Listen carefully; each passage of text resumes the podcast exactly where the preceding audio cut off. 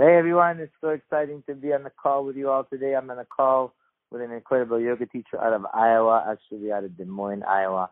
And this is Gabe, your host at the Feed Your Yoga podcast. And as this season gets into shape, I'm excited to have Drew on this call and see what he has to share with us. So Drew, I always like to give the opportunity of my guests to say a couple of quick little words as they introduce themselves to our crowd. So take on the mic. Uh, you bet. Well, I guess I would just ask that uh, the crowd show me a little extra love. I I had I got a pretty bad cold right now, but I'm just feeling like this was the right day to do the call with you, kind of upheaving some stuff. So it just felt right. That's awesome. No, I mean I love that honesty, brutal honesty right off the bat. So thank you for that, Drew. And yes, lots of healing energy has just been pouring from many hearts right into yours. So you know, like I like my show, and my show at the moment is focused around talking with male yoga teachers and seeing the perspective they have and what goes on in the yoga world. So let me ask you, as a male teacher, have you experienced any challenges in the teaching experience? Oh God, yeah. I think we face challenges in every corner of our life. It's just what we do with them. And um well said. You know, I was almost too embarrassed to come on the show and even share some of the things about me because of some of the choices I've made and the ways I've done things before. But I know that doesn't make me who I am, you know, today or who I'm going to be. So I'm I'm totally um, comfortable and willing to talk about some of those challenges that I've been through. Uh, I'll be really specific. You know, some of them date back to like, you know, my earliest childhood experiences, but others are very real things in the classroom, like simply trying to turn and look away from a cute girl or feeling feeling ashamed if I see her beauty. Nice. Well, I love it. Talk about, like I said, a brutal honesty coming right off the bat. You're the first teacher I think that really stepped up in all my shows and just at least describe their experience of attraction in the yoga space. That's just normal on many levels. Yeah. I mean. Yeah, who wouldn't be attracted to great people? I'm attracted to so many people. Yeah, and attraction happens. You. period. You too, Gabe.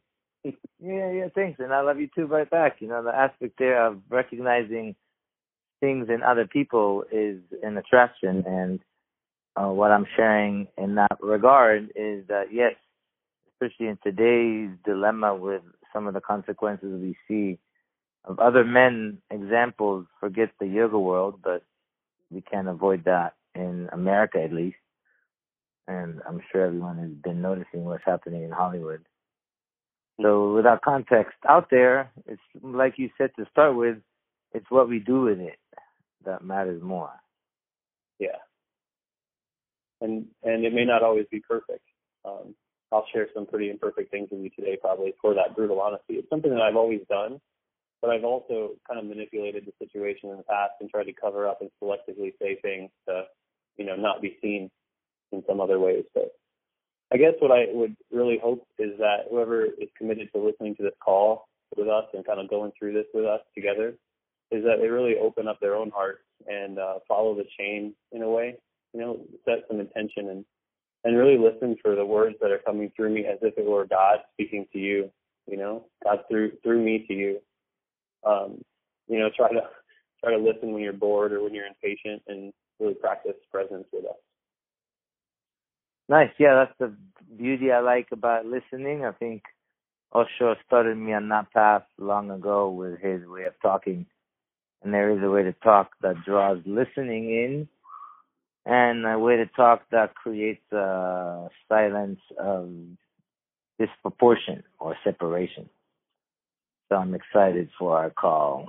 Let me ask you, you did say that some of this attraction, some of the challenges you faced were based on attraction.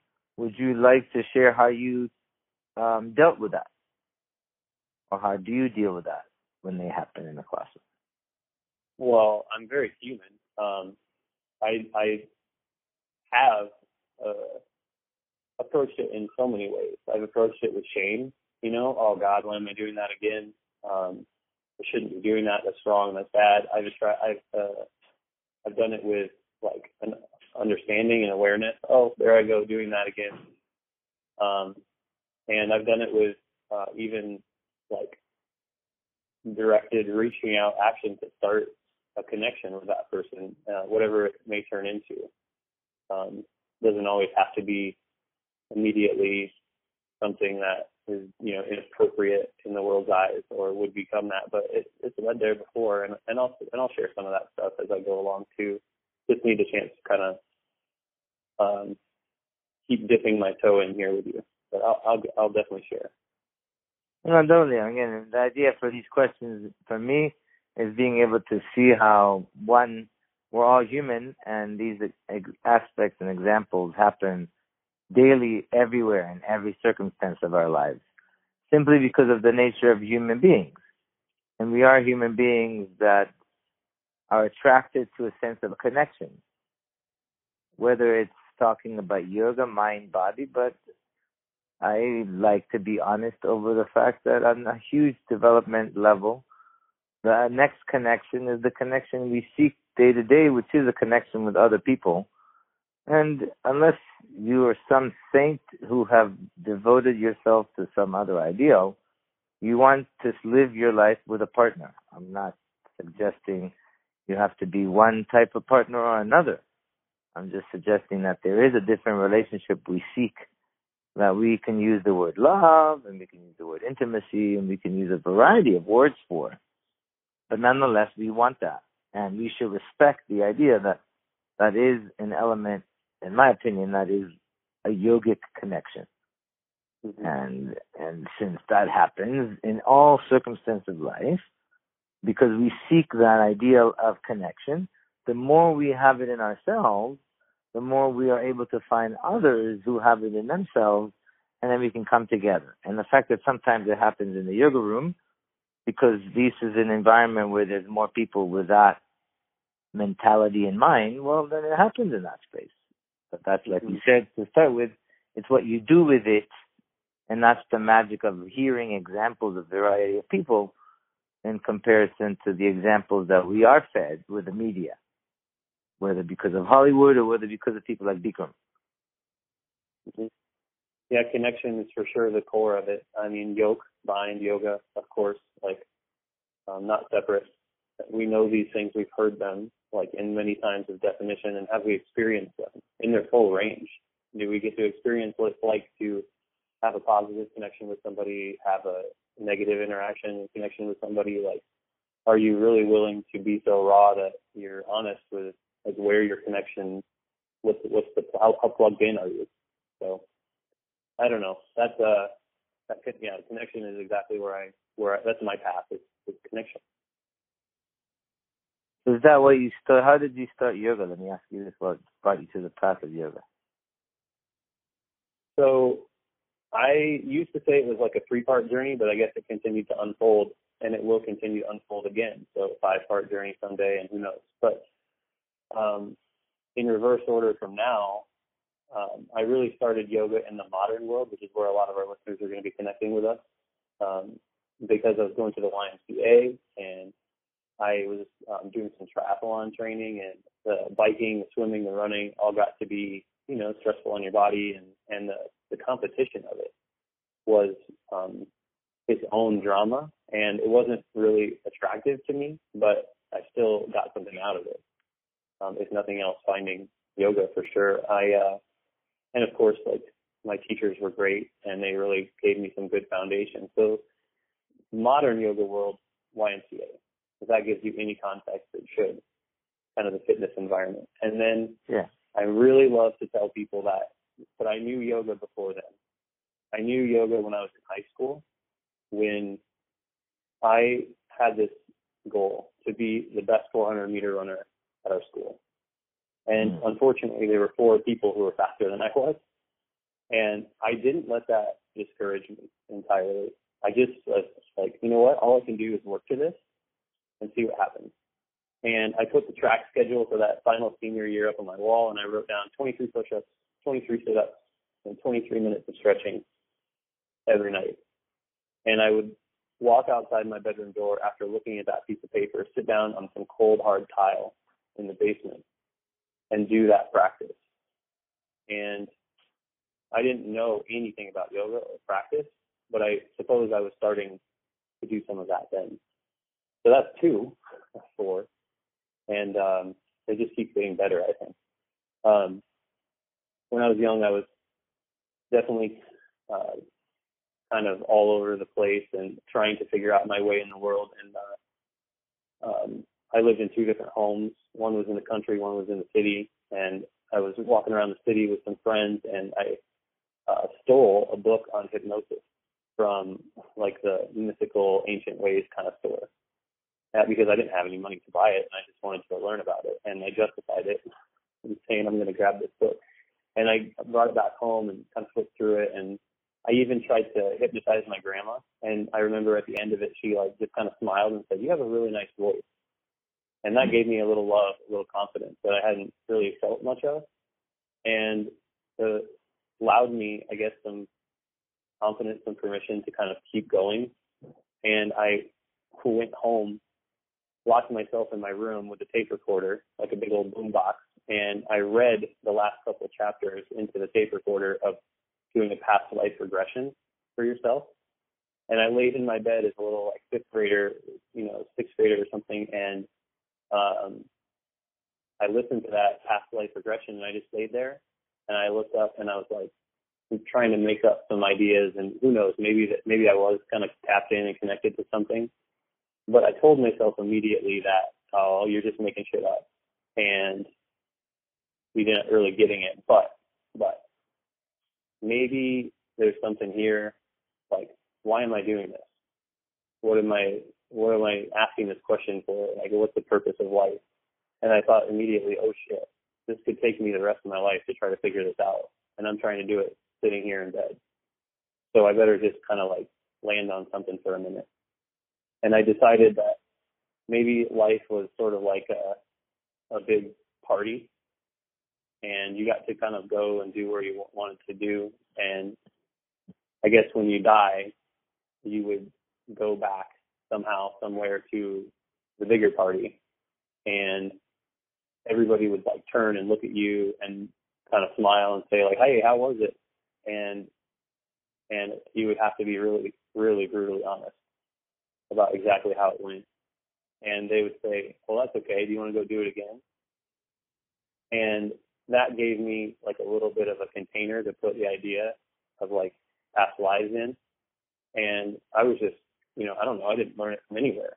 I didn't learn it at church or in the book or anything like that. So I felt really grateful to like kind of dive into myself that way. But that's like when we're young and we're, you know, we're still in our analytical mind and we're still starting to develop our speech and our, our like context of the world.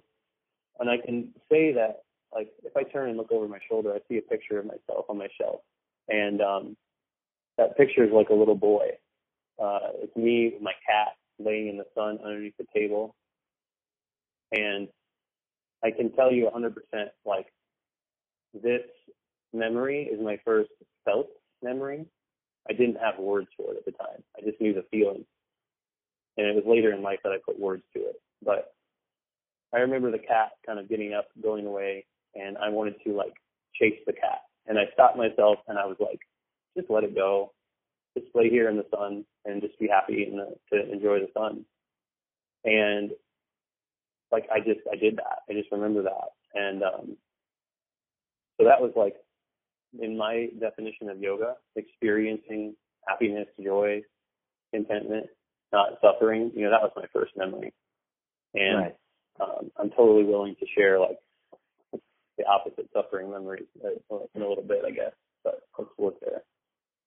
No, but that's awesome. Sounds like your yoga experience starts not from a more, I don't know, most people poses per se, but rather on a different context altogether that touches on the more philosophical, spiritual sides of yoga practice. Would you say that?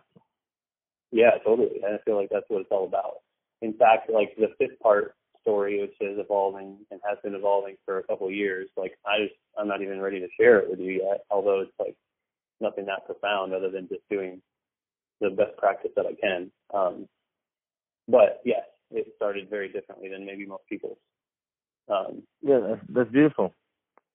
What would you say inspired you to teach then from how would you get that idea of like then going from from this direction that is unique in its own to move to a direction of teaching yoga in the more presentational manner that it has today through postural guidance. What inspires you to go in that direction, would you say? Or do you teach in that direction? That's exciting. Yeah, yeah, I do very much. Um, I have a little different spin on it, but um, I, I, um, I was encouraged to teach. Somebody believed in me. You know, Nice. the teacher said, "Hey, hey, you should do this." And in Right. fact, like I don't say that to very many people. I, I hold space for them, and I think like I think it, um, but I don't outwardly tell them because that was really uncomfortable for me at first, and I will start telling people more but um, I just have a different approach than my teachers did. But they just encouraged me, and I um, said no quite a few times. And then I had to sub uh, one of their classes because they weren't able to make it with all the other triathlon people. And then I was like, okay, well, I guess I'm I'm teaching now. Um, and then the other thing was like when I was in, you know, the story of encouragement. Like when I was in uh, like high school for that track training, one of the coaches, like when I was running on treadmills, would say, "Hey, you should be a coach someday." you you really inspiring to people. And I was like, oh man, I could never inspire anyone. You know, that's the thought that I had. But Right. that Right, seed right. was planted. So I was encouraged by others to teach. That's beautiful. No, yeah, I mean that's that makes us the best teachers because we come from a different place altogether. We come from a place not that we wanted to be there, but rather have been encouraged by others to follow something that they saw in us. Yes.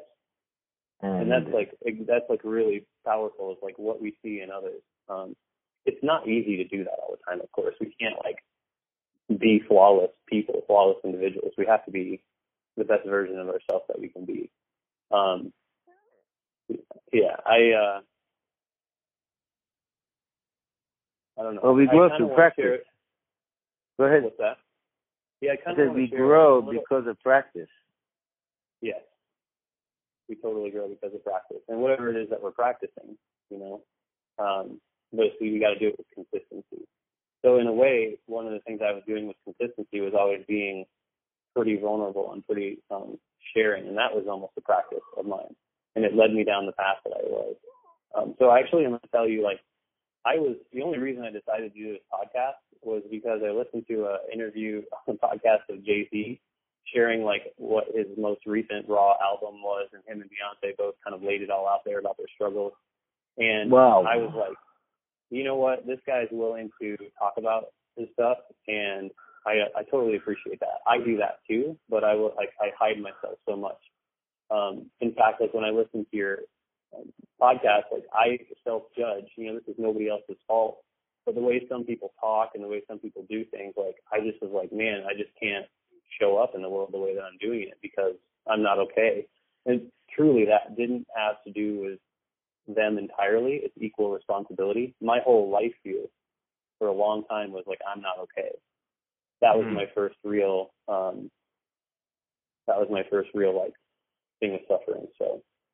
um Let me ask I you this: just- When you say now is from teaching and meeting many people, when you see what the Buddha said that that is the first and innate challenge that most people have is to just recognize the suffering that they are causing for themselves. Yeah. Like I mean, ask, there's such ask yourself, compassion que- there. ask yourself this question: Do you know you feel hurt? Yeah, yeah, no. I mean, like, I mean, there's such compassion in his saying that we just don't realize. Like, he's not blaming. The Buddha's just simply pointing out, like, I came from where you came. I didn't realize how much suffering I was causing myself by judging myself, not accepting myself. A variety of different things that that go on there. So we can eventually look at each one individually, but as a whole, just this idea that we are the one causing suffering and we're the one doing it. And in order to get out of the way of that is doing things for other people. Yes. And I um I have to say like I give our listeners and everyone uh permission to like ask that question when they feel ready. You know, don't force it. Um do it when it feels safe, do it when you're ready to wake up fully and more deeply. Um, you know, this interview in my mind is for those who are left wondering what's missing from the modern yoga world. Those who want to feel that oneness and have without having to sacrifice or like renounce your entire life as it is. Um, for those who want to start from the very next step that they might take, because this war towards positivity, towards love, it can't be won alone. We need to do it all together. We need to be brave enough, um, maybe even to have to go alone, but know that even though we go alone, we'll find that when we go, that we're all standing there together with an unfathomable number of spirits, you know, mm-hmm. other people, other yogis just like us, wanting to work together towards something greater than suffering. Wow, that's nice. So let me ask you, since like I mean, just I usually ask this later, but the way you phrased your answer, I really like that, and made me think. Like, what do you see then challenges that are facing yoga students and yoga teachers in the yoga market today? Um, people pushing their ideals and their their expectations and their ideas about exactly how that should be for someone. Mm. Which is kind of a hard answer because like we're supposed to follow the path, but the truth is we only follow the path of those that we wish to follow. You know? Yep. But if somebody's saying like you gotta do it this way and everybody has that idea, it could be confusing for somebody. So that's the biggest you, challenge I think. You see a lot of dogmatism, if I would use that word, in your environment or around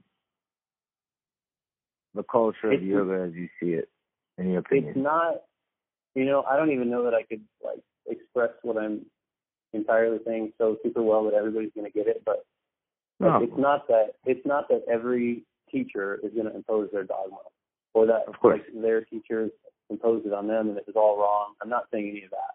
I'm saying does what they're saying to you resonate with you as a way for you to move forward? Does it help you feel better? If so, then do it. No, I mean I'll say it. I mean I think there's a lot of blind people leading blind people. I just spend a lot of time outside of the states. I was hanging out with someone in China, and after a week of them spending classes and workshops with me, the biggest lesson they realized was that they never really listened to their own body, and were never being given that opportunity, kind of, where they were doing a lot of movements based on what someone was saying. And then when I was first pointing out, it's like, okay, well let's let's see how you feel doing it this way, and let's see how you feel doing it this way.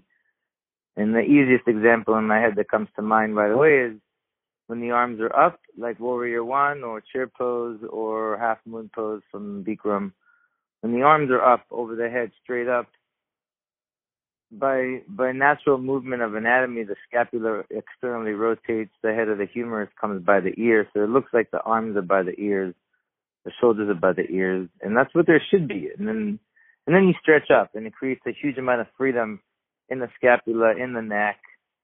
But then if you do the same action but try to pull the shoulder, which is the scapula, down, then it puts a tremendous amount of tension in the tendon in the shoulder and the neck and and when you ask a student to just do it with attention, like meaning feel, feel. Exactly. And then you're like, okay, which one do you like better? And everyone points out, like, of course I like the one where I can just lift my arms and my shoulders way up to my ears. And if you just do it right now, wherever you are, and you lift your arms and you stretch them up and you let the shoulders come up by the ears, there's this huge sense of relief throughout that entire section of the body. And it feels better and then you're like, okay, well there you go. Now I can I can validate it with anatomy also if you like, and start to talk about like I did the external rotation of the scapula, the fact that the head of the humerus rises up by the ear, and it's a natural movement because it's it's a two joint movement. Then that's secondary, but that first idea that's like, look, you can feel, and if it feels better to you, why would you look for a different feeling if if it doesn't feel as good as it can? Why are you letting someone's words and the way they do it dictate the way you should do it and the way you should teach it? Just well, because they teach I'll it that way. You. Yeah. Because of the blind leading the blind, like I'm going to be blind to yeah. things in the future that I'm still doing, and until I really like admit and feel that suffering that I don't like it, then I'm going to continue to do things by others' means. And so I'm going to, you know, really continue to set the tone for brutal honesty, um, which is again nothing to do with you. I was finding it hard to connect with you when you continue to talk about anatomy because I know basic anatomy. I don't pride myself in trying to understand every little piece because everybody's so different anyway. I need Right. people to understand their own anatomy. So Right. I just continue to bring them back to what sensation are you feeling, and I'll offer you, um, you know, sometimes just the posture, and you can see what's happening. and You try to mimic it, and you'll see others. And sometimes I'll work on, you know, correcting or aligning the posture in a way that I have found to be more um, opening and expanding. But I won't Right. ever like try really hard to force somebody to say like this is the way to do it. But my point is more like the blind leading the blind. Um, there will be times when when I still don't know what the fuck I'm talking about. but that's growth, right? I mean, how else are we gonna learn? I mean, I'll I'll be honest. If it wasn't for me going every year to someone that I think is better than me or guides me, not better, but rather allows me to grow, allows me to see where I am limited, and that's my teachers, you know, and and then I am able to have them as a mirror that I can then notice where I am growing, where I'm not. They're able to correct my direction because how else are we going to grow? How else do we stand up? How else do we mm-hmm. learn how to read? Because others are helping us. And the idea that we're just going to know it all, it's like, well, come on. I mean, you have to have that example. I mean, if you're like Ramana Maharshi and you wake up and are enlightened, well, good for you. And if you sat for three days and got enlightenment like the Buddha, well, good for you. But I'm honest. Like, Yeah. I'm Every- does I'm gonna mess differently. up. I have my practice and I have my teachers to help correct my path. Or the way I see it. Yeah, well, and the way I, I think I see it very similar. Um, and I would like to take our listeners on that journey with us if they're, those who are willing to really um, use my story, my example as a example of how this Mhm. happens with each other and with you know you and I together here. Um, so as teachers, you know, let's uh, let's do a little om together for fun and uh, invite anyone who wishes to kind of join along with us and try to pierce through that veil of illusion that keeps us apart. Let's come really close together. Let's do it. You want to lead us? Let's take Sure. an exhale. And Let's perhaps maybe they they haven't uh, like you know they maybe only know one ohm, and I'm not going to get into the definitions or anything like that. But let's do a A, a U, and an M, and really elongate the M. Love it. So it's I U M. It's like um tasting so good. Okay, so let's exhale. Go ahead. through that veil of illusion. Yes.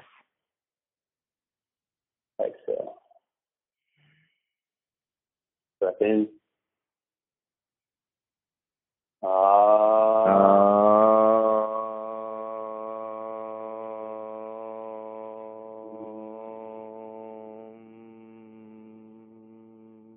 Feel that vibration.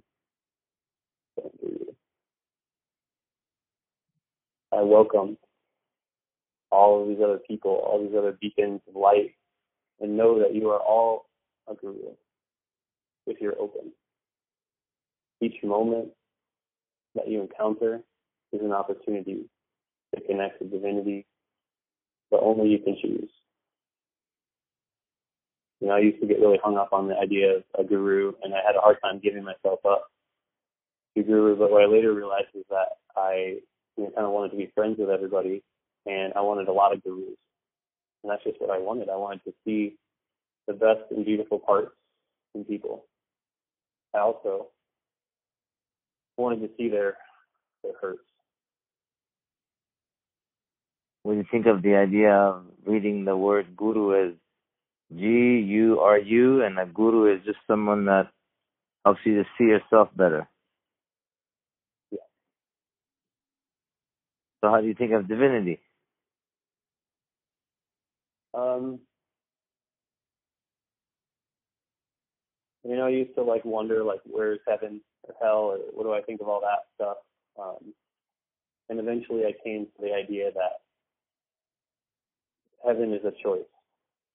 It's maybe somewhere else that you end up, but at the same time, maybe it's like a moment and you could be feeling heaven in the moment at any given time. And you can stay there and leave, come back.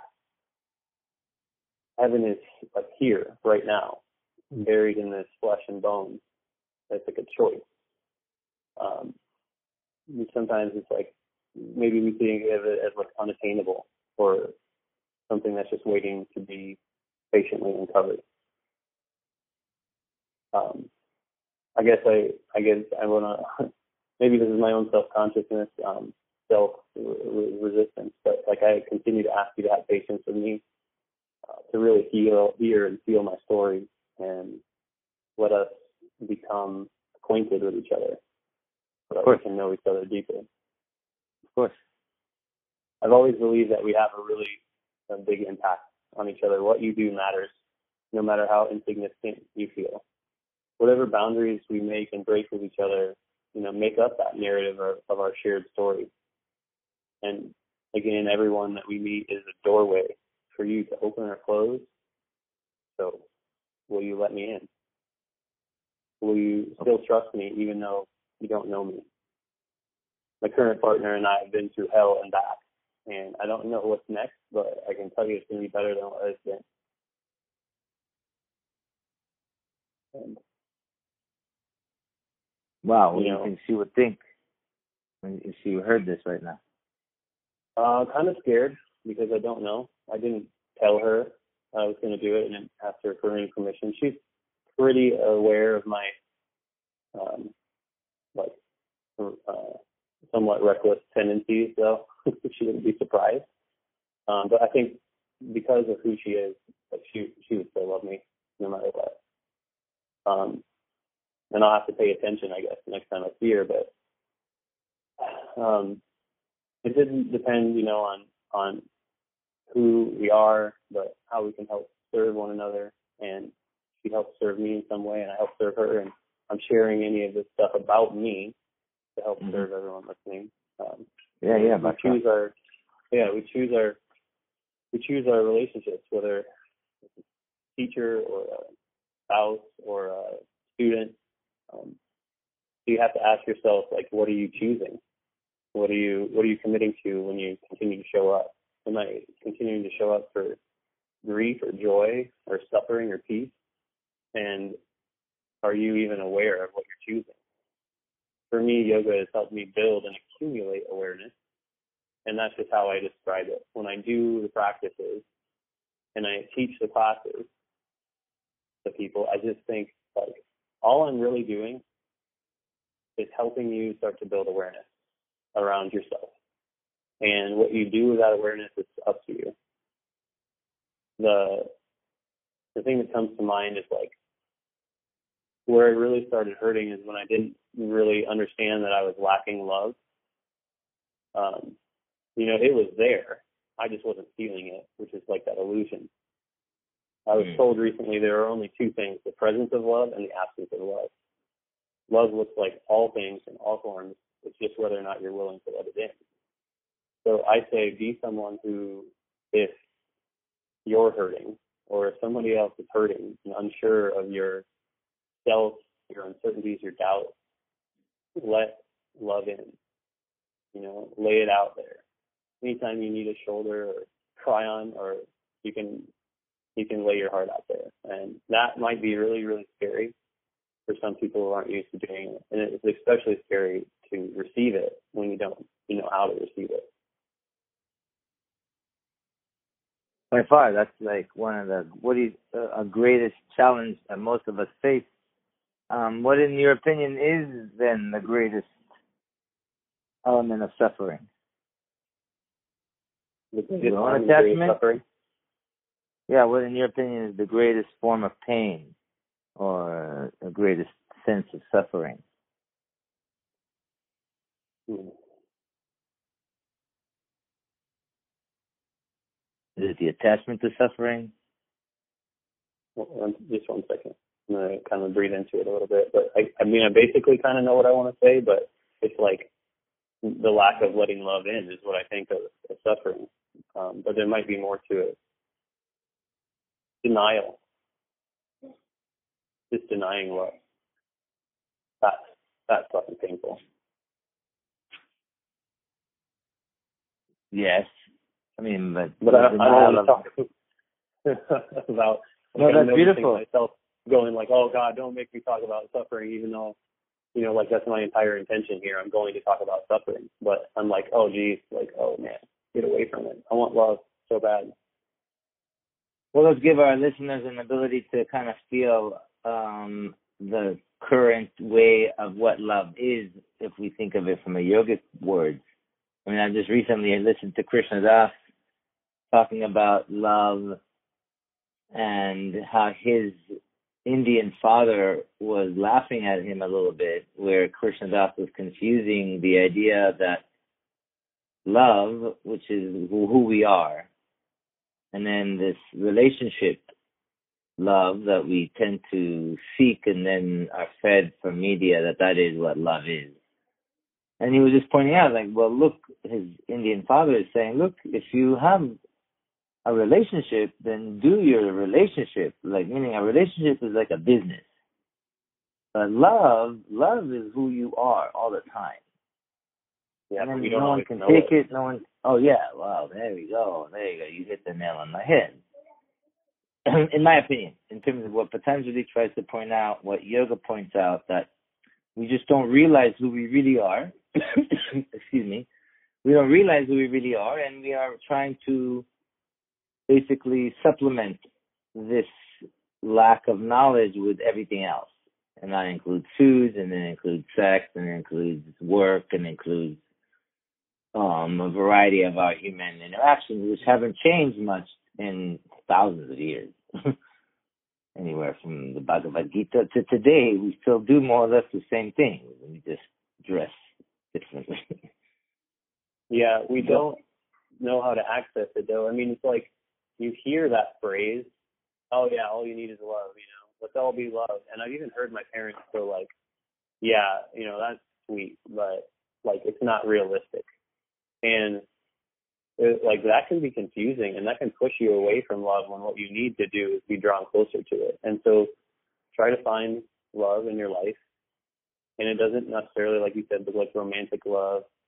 Um, and it can it can look like maybe your attachments. Like I might love my addiction at some point until I start realizing how much it's making me suffer and causing problems in my life.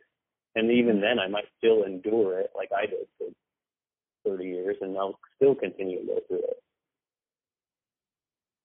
Well, that's the beauty of lessons, wouldn't you say? I mean, as as as walkers on the path, in my opinion, and correct me if I'm wrong, as walkers on the path of self-awareness, which in my opinion is yoga. And then it becomes in all of its forms. But then those of us who walk on that path, and then anything that reveals to ourselves where we are or where we are moving in a direction that's not serving us, and then we're able to error correct requires tremendous amount of courage and tremendous amount of self honesty. Yeah, And that's scary, wouldn't you say? that's super scary. Uh, self honesty is like, you know, our our our we just get hung up in it.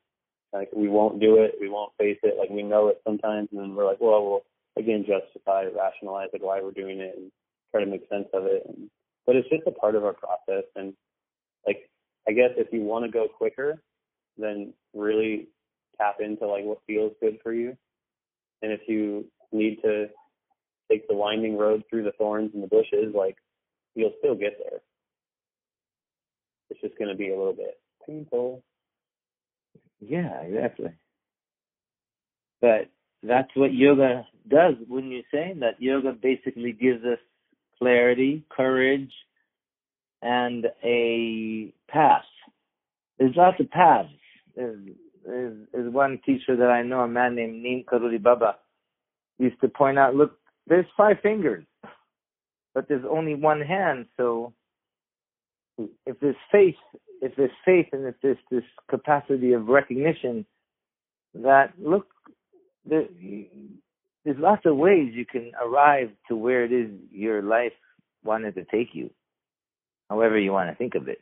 But why not have something that allows you to find fulfillment? And I'm the first to admit that if someone feels that their fulfillment lies in whatever direction they tell me, that's for me their yoga path. You know, I've met a born again Christian and their faith was such an empowering gift to see that all I had to say was like, look, your faith is why I do yoga. So you have your yoga. That's awesome. It's just that that faith in in that belief of Jesus in that form is not for me. So I can't take that on to me as a path. But the fact that you did and it served you, then it's beautiful. I, I it was beautiful. Well, still... there is an opportunity to open or close that doorway. Right. So my example, my experience is like, I'll give you, I'll show you an example of how I opened or closed the doorway to love. Uh, my brother is extremely committed to Christianity, and um, that's his way. And I was so challenged by him when he told me this summer, like, you don't know God, something like that, you know. And I'm not even trying to pick on him. I just that just hurt me. But I was mm-hmm. able at the time to, like, kind of do what you said. Hey, I love you. I love that you. Um, I mean, don't get me wrong. I got mad and I just talked to him for a long time. But that was me kind of putting my foot down just a little bit. But uh, I said, you know, that that's like where you're at. But like, believe me, I know. Right. My God.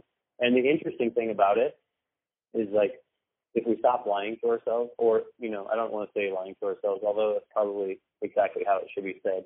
In my opinion, all the religions, of course, are the same source. You know, it's not my religion is better than yours because blah blah blah blah. It's there is one source divinity, one source energy, and it just so happens to be that like this book and people say that it was this, and this book said it was this, and you know some guru said it was that, but like duh, shut up, it's all the same. You're headed to the same place. Um, and where are we headed? We're we're headed like so far out there you know, we think of like the cosmos, and I've, I've been blown away by some of those like video telescopes about like how big we are and the Milky Way and all the galaxies, and it's like mind blowing. But what was even more mind blowing was the idea that somebody shared with me that the space and the vastness inside our spirit and our heart, inside of us, is just as big as the entire cosmos.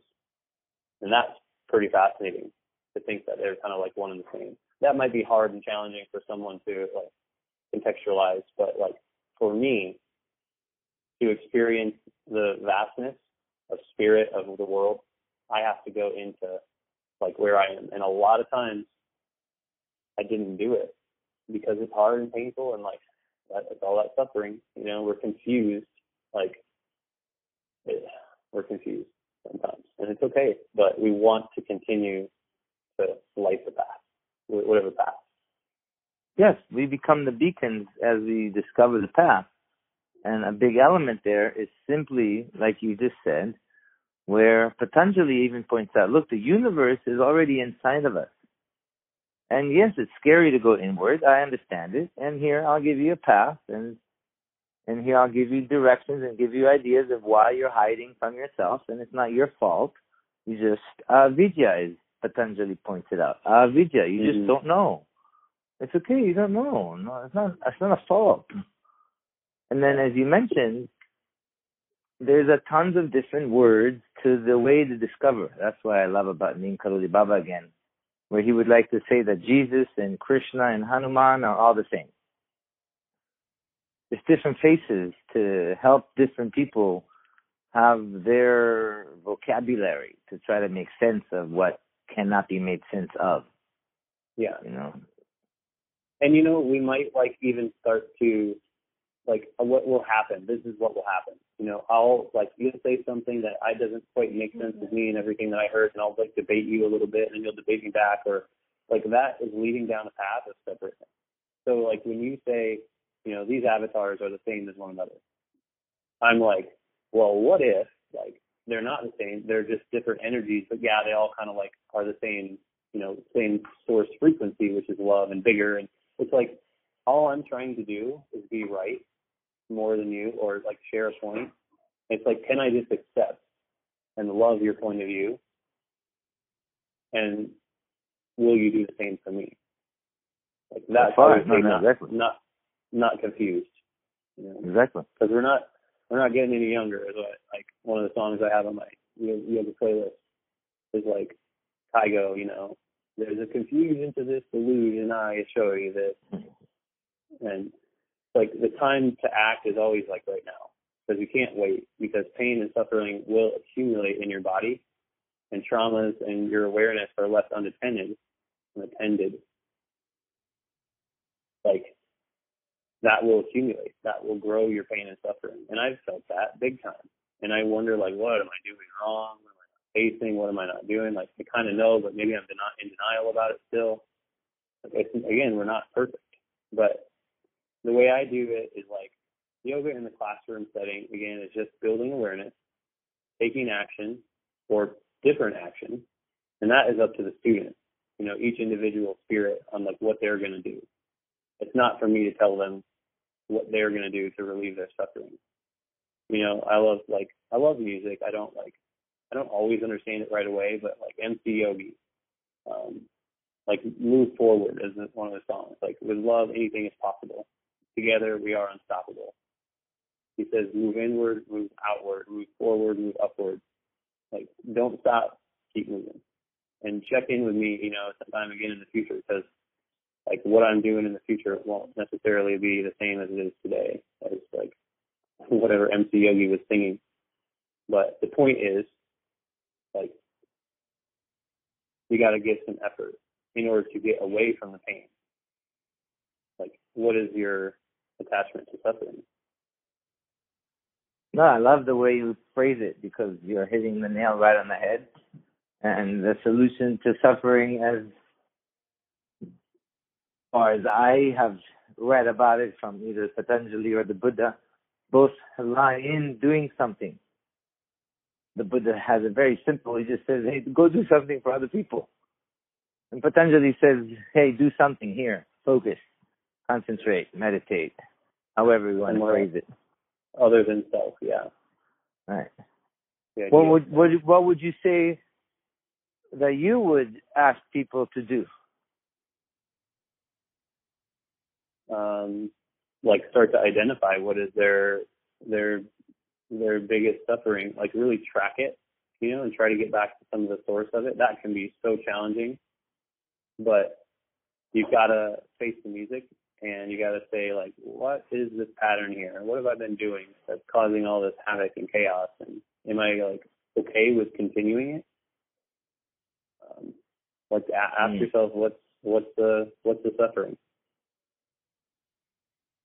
And how would you do that in a yoga class? I don't do that in a yoga class. All I do is ask them to bring their attention back to what they're feeling. Because when they build up enough awareness, they'll innately and someday start to not want to suffer. Or they'll continue to suffer and that's their choice. Very true. Very, very true. But I can't take away their suffering with a posture, with a stretch, with a, a knowledge of anatomy or how much how many books I've memorized. I can't do that for somebody. Is that your little boy? Yeah. Oh, cool. What's his name? His name is Lior. He's in the background. But I just told him that he has to be quiet so that we can have our conversation. yeah. I'm gonna like. Um, we're, we'll all, Let me ask you this: what are what are some tips? What are some tips that you have for yoga teachers Awesome question. in that? Um, my biggest tip is like know that you are on your own path. Don't get too quick to think that you've got it all figured out and that you're ready to start. telling everybody all about it. I mean, it's safe. It's totally safe to share. It's just not safe to impose. You know what I mean? Like, the Yeah. biggest tip is don't impose yourself on people. Just be Mhm. available to them. Be available in the most able way that you are. Um, I'll, you know, I'll tell you, I've been too available to some students in the past, but you know, for whatever reason, we were both serving each other in that way. That's pretty. Will you share a little bit more about how you feel you've been more too available? I'd love to hear that. Yeah, I'll kind of roll with it here. Um, so when you really apply the act of looking at your suffering, like it's gonna be scary. You know, here's my my own experience, and I'm totally willing to let you know what it was like before, like what it's like now. But you'll have to wait and see what it's like, you know, someday get in the future. But when I think of myself in the past, I have so many wounds and hurts, regrets, and misled opportunities. You know, all of them led me to where I am, and so for that, I'm so thankful. I'm so grateful. I even have like a postcard that I um made with that sort of a phrase on it, and I and I send that to people from time to time. Um, you know, nobody's story, nobody's hurt is actually greater than another. Like for me to try to be like my hurt is so much bigger than your hurt is another form of hurt. And for me to like flaunt my hurts and and and uh like share them is is like I don't know. It's kind of it's well, I don't want to say too much because I'm about ready to do that in a way. Like I'm totally willing to share my hurts. Um, but like you don't want to use it as a tool to try to be, you know, gain somebody's acceptance and like that's what I was kind of doing before. So my point is like um like I was a when I was a kid, I you know, eventually you start to accumulate those hurts and traumas and like eventually it led me away from love and I started to be a liar, a thief, you know, cheater. Like I was selfish and like sometimes even just straight up unintentionally manipulative. But Wow. I was always also in my heart compassionate and curious and I was so generous and I was always growing into something better than I was. Because this is the hard part, is like I was told so many times that what I did, how I did it, should have been different, could have been better. Like I wasn't okay was the message that I got. But that helped me, you know, grow into something better day by day but it also hurt me so bad that it held me back at times and caused ripple effects and patterns, you know. But again, like that was me before and now, like recently I'm someone who's committed to learning more about boundaries and and letting love come in fully. You know, I gave myself permission to do that with just a simple intention to let love in. It can be as simple as setting an intention because it's like what's that phrase like everybody and everything you do is like it's not what happens but it's like what meaning you attach to it something like that. So Yeah, no, exactly. That's how we started the conversation, where the perspective is what counts, and practice is that have the courage to fail and then do it again, and then not judge and not feel judged, which is the I'm biggest so, I'm challenge so glad you start brought up practice I'm so glad you brought up practice yeah because that's like you just do it again and again you keep coming back to it is, is that all you had to say I'm sorry Yes, no, that's it. Yes, and you're right. Practice is come back and do it. That's it. Just do it. Yeah. And so for Yeah, those of you that are feeling really guilty right now, like, oh, well, I haven't done my practice. I'm not very good at it. Like, I, my practice doesn't look like it's supposed to look like. Like, you know, like I understand. I was so lost in the modern yoga world that when I went to Boulder and took a class with um just like some some young gal, like she probably was young and inexperienced and maybe like a fourth hour teacher or something like that that was teaching in a small space and um I got really frustrated and fed up. And I was like, what you're doing is so incredibly like sporadic and all over the place and not okay. But I like realized at that moment I was judging the shit out of her. And in fact, like she was just showing me what like I do sometimes. I'm the blind leading the blind in the same way. Like I'm just doing some of that same thing. Just maybe like a little bit more uh shiny, you know, a little bit more like refined or maybe a little bit more intention behind it. But it was like that point I was so fed up with yoga that I thought there's gotta be something more, I'm not getting it. You know, like in this setting, I'm not getting it. And I kept knowing what I needed to do, but I wouldn't do it. And like it wasn't it was until I was ready that I got so fed up with myself that I like threw down my mat on my floor next to my bed and put my bed like right next to my mat on the floor like really low and just got up one day and was like, I'm gonna do practice tomorrow whether I want to sleep in bed or not. And um I guess I said I wasn't gonna share a lot of that journey because it's still unfolding and I'd like to keep some of that kind of to myself yet because I just haven't fully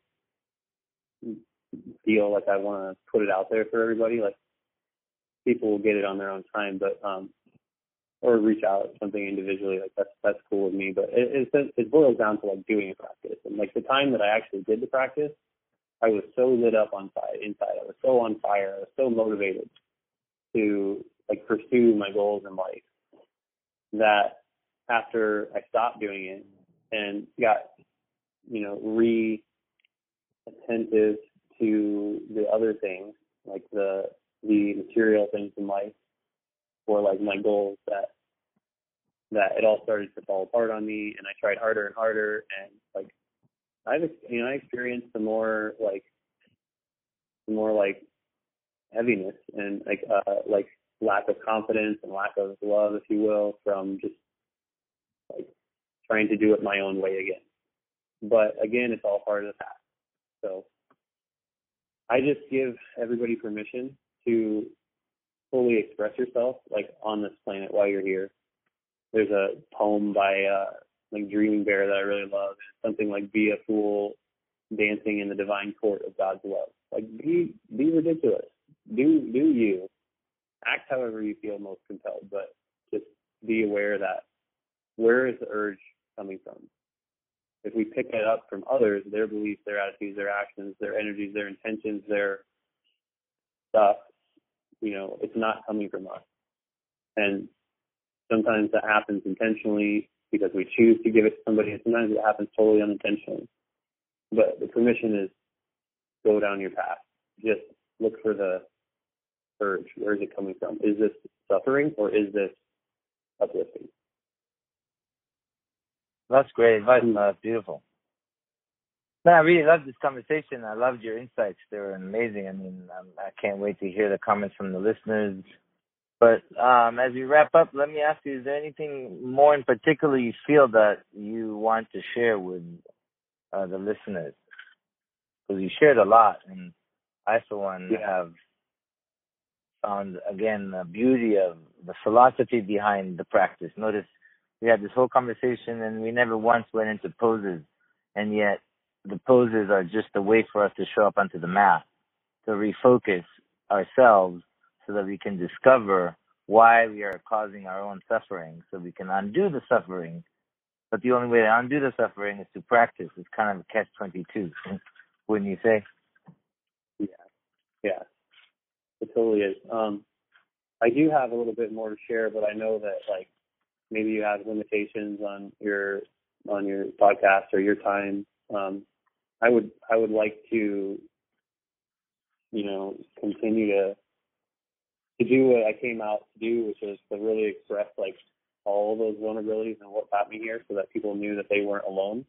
Um, maybe it's like maybe you can split it or something like that, and like it can be like a yeah, we can do a step part two. Because we've been, I mean, we've been gone for an, an hour now. The average listener loves the yeah. show, but the attention span totally. Their attention span. They're like, yeah, yes, I've been listening to you guys. I'm driving. I want to get to this. Oh, I can't stop listening, but I gotta go to work.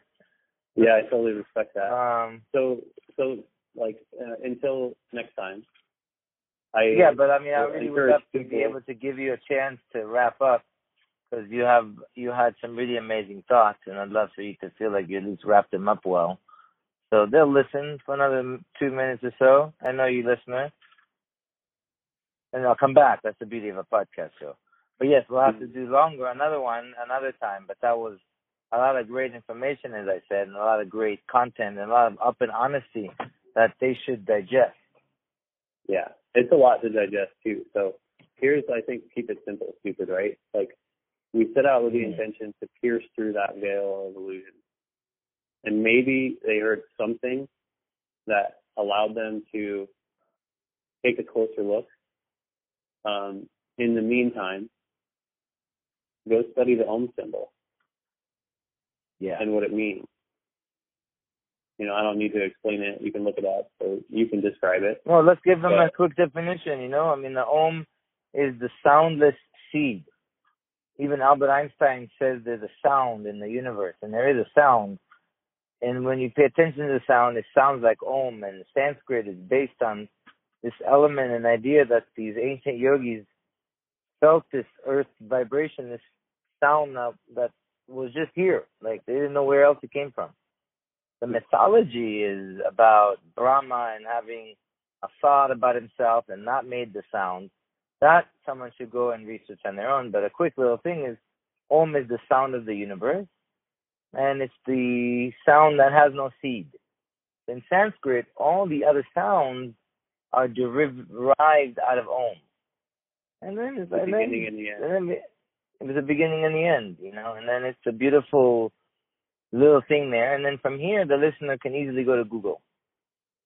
Hmm. At least they're also left with a simple way of describing this sound that doesn't need to be anything more than what it is, which is just a sound. And it's a wonderful sound, and it's a relaxing sound. It's a pathway. It's a doorway to like seek through that illusion. It's an opportunity. It it is a sound and a vibration, and it doesn't matter if you sing it louder. In fact, I was told that you know it's more powerful if you sing it softer. Um, but it's like the three, you know, the backwards three is like as far as I you know I've studied, which is pretty simple, is the three states of awareness or consciousness, like the dreaming state, the subconscious state and your conscious state, and that's like how you experience this world.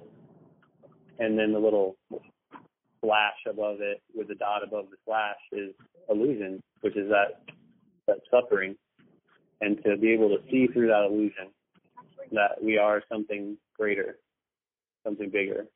So again, study the Om symbol not to remember like what it's drawn like or what it sounds like.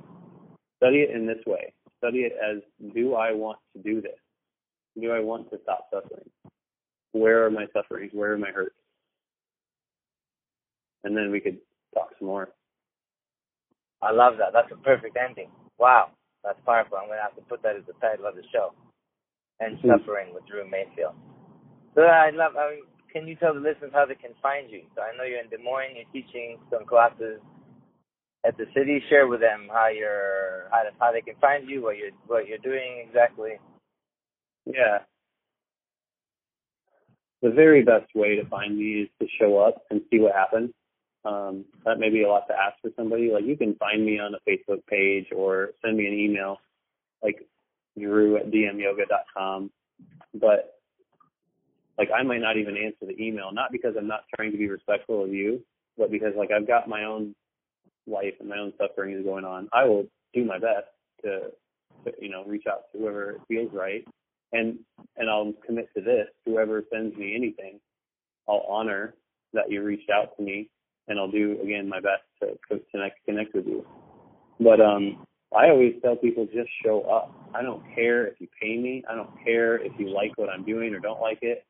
Like, but you can't get anything that I have or get anything that we can create together by not coming together. So you got to be Correct. there. I know I'm, I've practiced with you once, um, in just around. So T-Chat, uh, what, where can people show up and actually see you and be with you to take classes these days? Um, teaching on Monday nights is my main class at 6:30 p.m. in the East Village of Des Moines, and as long as that space is available, I'll do that. But what I really hope to do is is um, grow a little bit in a responsible way. And if the tribe comes together, I do have like a perfect dream space. You know, I've been dreaming about it for three years. I want to do it. I've not believed I was a big enough leader to do it, but you could practice with me, you know, anywhere you find me, and then help me create a sacred space that so many people from all over the world might want to come to, to be allowed to be themselves. Oh wow! You know, lift lift up everybody listening, lift up everybody in Des Moines, everybody I practice with to something higher, to a higher ground, a higher place. That's what I, that's what I hope is to see people and and rise up together. That's awesome. No, I mean, is there more information for me to be able to link it so that people can understand more about this idea? Of course not. I'm like I'm super hidden about it all because I'm like really nervous and like judge myself and compare myself to others and like you know, how I couldn't do it. You know, like I'm waiting for somebody Oh. else to to like help me do it. But that was that was Uh, that's a good place to put it out there. I love it. Way to put it out there now. So now the universe knows that you're seeking the help, and that's for me the reason I go to Thailand to see my teacher. It's me acknowledging that. Wait, I'm always gonna want to ask for help. Stepping onto the Mm. mat is my way of asking for help. And Yeah. this idea that we are completely imperfect is impervious to the idea of surrender. And it's only through surrender that we re- really discover who we are. We can't say, "Oh, I know." You gotta let go, and then you know, which is really odd because it's a catch twenty two. hmm Yeah. Well, I invite anybody to reach out. It doesn't mean that I'll just, you know, say yes to the first thing that comes my way, but it's like I have the intention. If you share the intention, then we can work on it together. And in the past, I just wasn't open to probably working on it together. I just like had my way, you know. So I'll continue to try to open and expand. And and thank you for taking your time. Thank you so Thank much you, to everybody who's stuck with it. And I would love to see you, meet you, connect with you. And you guys should. I've taken the Drew's class. He's awesome. Drew, I really want to thank you for being on this call. We'll definitely have a follow up session for everyone. Until then, thank you for listening. You all have a great afternoon, evening, or morning, wherever you're catching it. Hmm. Namaste.